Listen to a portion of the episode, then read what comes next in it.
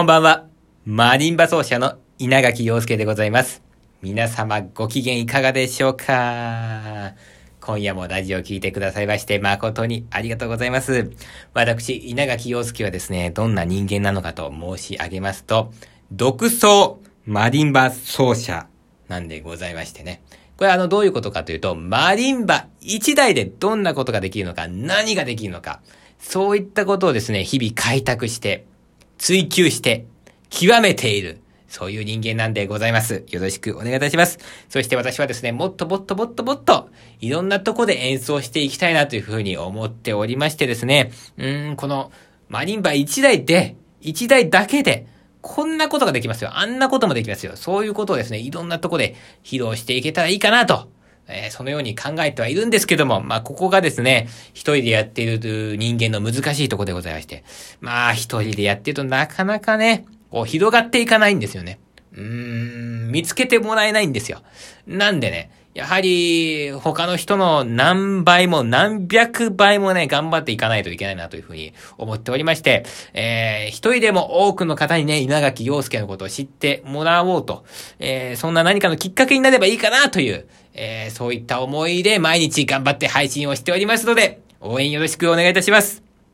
そしてね、演奏の依頼なんかもお待ちしておりますので、そちらの方もよろしくお願いいたします。まあ、こちらはね、えー、宣伝になりますから、あんまり宣伝しすぎるとね、いやらしいラジオになりますので、ちょっとテンションを下げてお願いしておきましたけどもね。まあ、あの、一人でやってるんでね、コスパはいいですよ、コスパは。自己アピールね。私一人でよ、一人呼べばですね、もう完結しちゃうわけですからね。えー、4人も5人も6人も、えー、7人もね、ギャラ払う必要ないですから、私のギャラだけで何でもやりますので、お声掛けいただけますと嬉しく思います。さあ、今日はね、まあ、真面目に音楽の話しましょうかね。まあ、の、もうワールドカップの話題とかはもうこりごりなんで。えーっとね、まあ、あの、おとといのラジオでですね、えー私が創作したという稲垣陽介作曲の北海道が恋しい。まあ、この曲の、作った時の、まあ、ちょっとお話なんかをしたんですね。で、この曲はね、あのーまあ、言ったら、まあ、和声とか音楽理論とか、まあそういったこともちょっとは考えてはいるんだよ。ちょっとは考えてんだけど、そんなことよりも、マリンバの響きね。えー、これをま重視して書いた作品なんですという、まあそういうお話をね、まあしたわけなんですけども。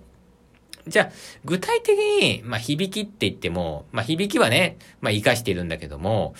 他になんかね、イメージしたことないのかと言ったら、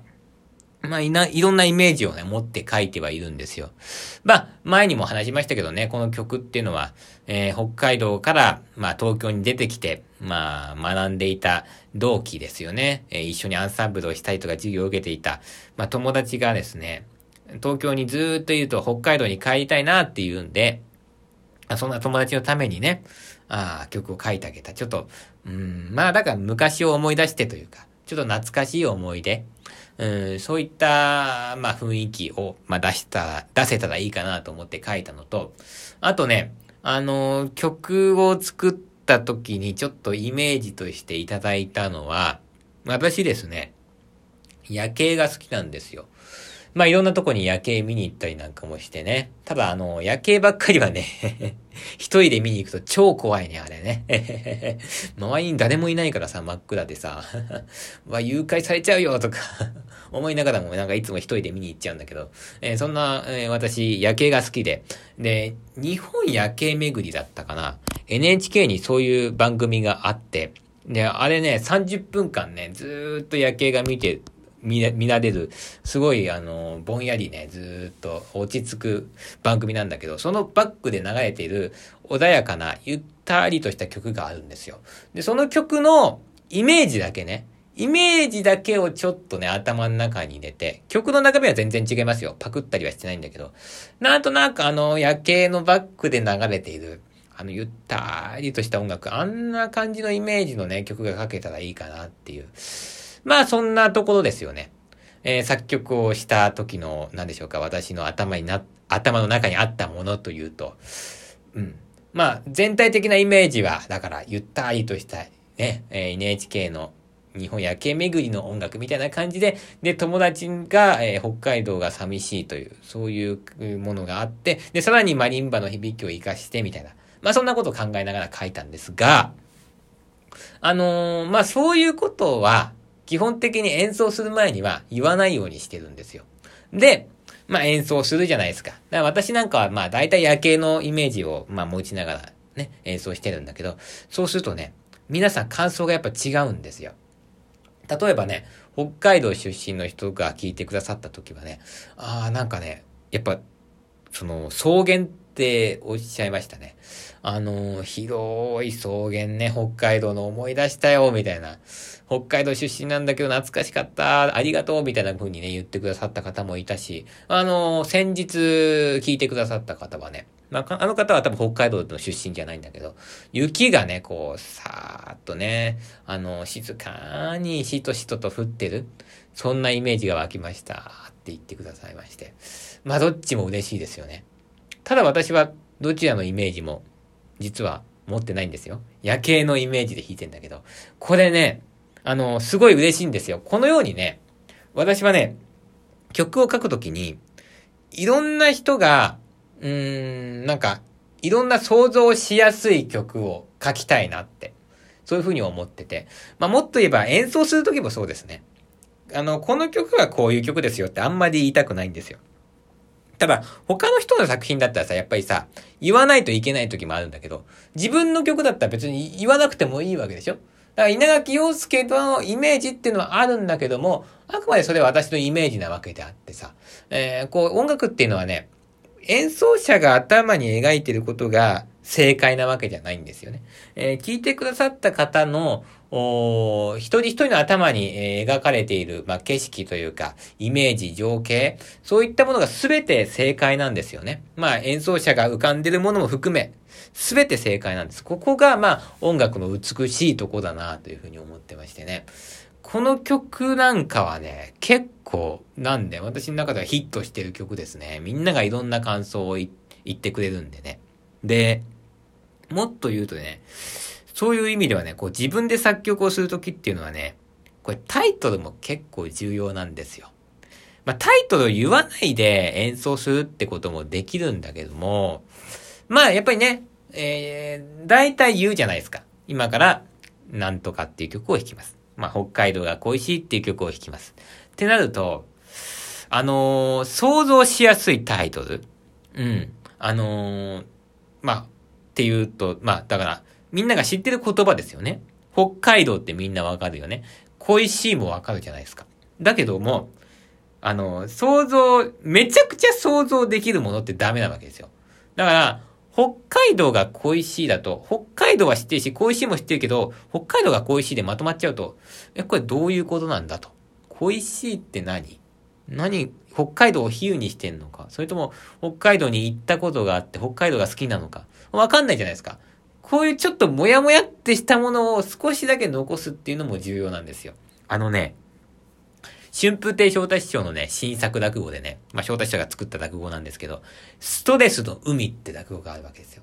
これタイトルすごいいいなって思うんだよね。ストレスって誰でも知ってるでしょ？で、海も誰でもわかるじゃないですか。まあ、翔太師匠もいつもおっしゃってて、誰でも知ってるものっていうもので、題材で作るのが大事ってよく、まあ、言ってるんだけども、両方し、わかるでしょ？だけど、ストレスと海を重ねちゃって、ストレスの海っていう題材にすると、え、何ってこれ話を聞かないとわかんないわけじゃないですか。こういうタイトルね。こういうタイトルを考えていくのも重要だなぁなんていうふうに思ってますね。うん。みんながわかるけども、親しめるけども、だけども、聞いてみないと内容はわかんない。あるいは自分で想像してみないとわかんない。まあそういった、ちょっとしたモヤモヤも入れとくっていうね。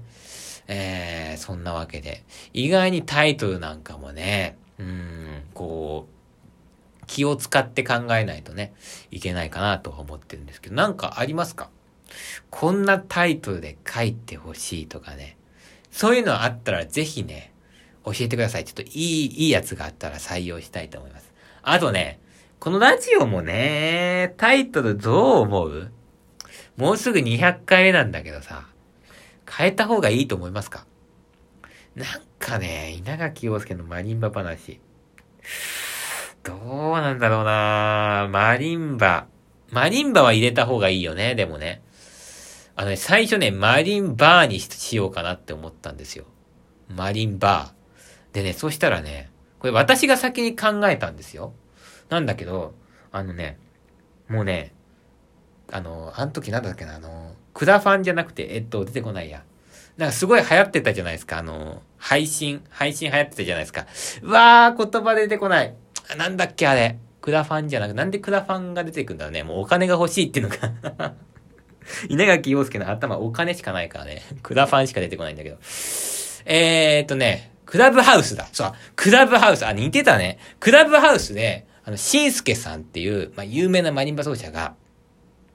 なんかいきなり、マリンバーっていう配信を始めちゃってさ、私はもう、マリンバーでね、あの、ラジオトークやろうと思ってたんですよ、最初。なんだけどなんか、始めちゃって、で、真似するわけにいかないじゃん。で、私が実際ラジオを始めるってことには、しんすけさんはもうやめちゃったんだけども、でもなんかさ、真似しちゃう感じになっちゃうのも嫌だなと思って、やめて、マリンバ話にしたんですよね。一体マリンバと話っていうのは、まあ、当時、まあ、ちょっと落語っぽく配信してたんで、その落語のね、まあ、その、言ったら、ま、みんなが知ってる言葉をくっつけて、もやもやにしたっていう、まあ、そういう意味も、ま、あったんだけど、